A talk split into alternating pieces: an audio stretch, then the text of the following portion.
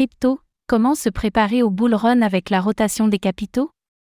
Sur Internet, de nombreuses stratégies comme le dollar cost average, DCA, permettent à quiconque de placer facilement son argent sur le marché des crypto-monnaies.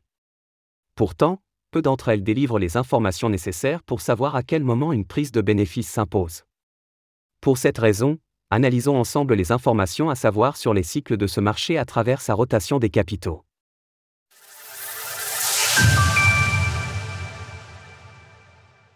Les différentes phases d'un bull run. Lorsque le marché des crypto-monnaies connaît une tendance haussière sur le long terme, il est primordial de réfléchir à la stratégie à adopter pour prendre des bénéfices. C'est ainsi que certains investisseurs choisissent d'appuyer leur plan d'investissement sur la rotation des capitaux. Dans l'univers de la blockchain, la rotation des capitaux désigne un phénomène qui apparaît à chaque cycle du marché.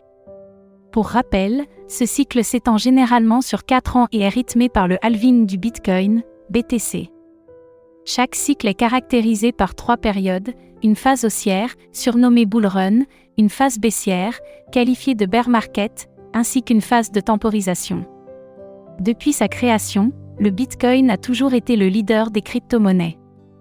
À chaque cycle, le cours du BTC entame une phase haussière environ un an avant son halving, pendant que les altcoins continuent de chuter.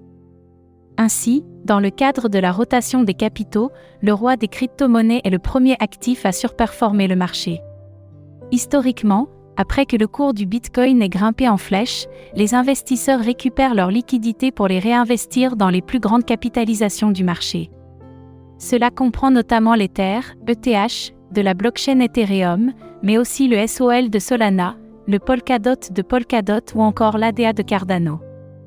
C'est ainsi que durant l'automne 2023, ces actifs ont surperformé le marché avec des performances allant de plus 50% à plus 500% avant même que le bull run ne soit lancé grâce à l'engouement autour des ETF Bitcoin Spot.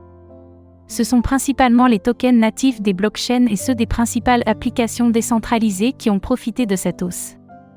Ensuite, à partir du moment où la dominance du Bitcoin commence à chuter, les capitaux des investisseurs sont redirigés vers les altcoins ayant une plus faible capitalisation. Ces derniers connaissent une hausse plus courte, mais aussi plus intense. À cela se mêlent les nombreuses tendances propres au marché haussier.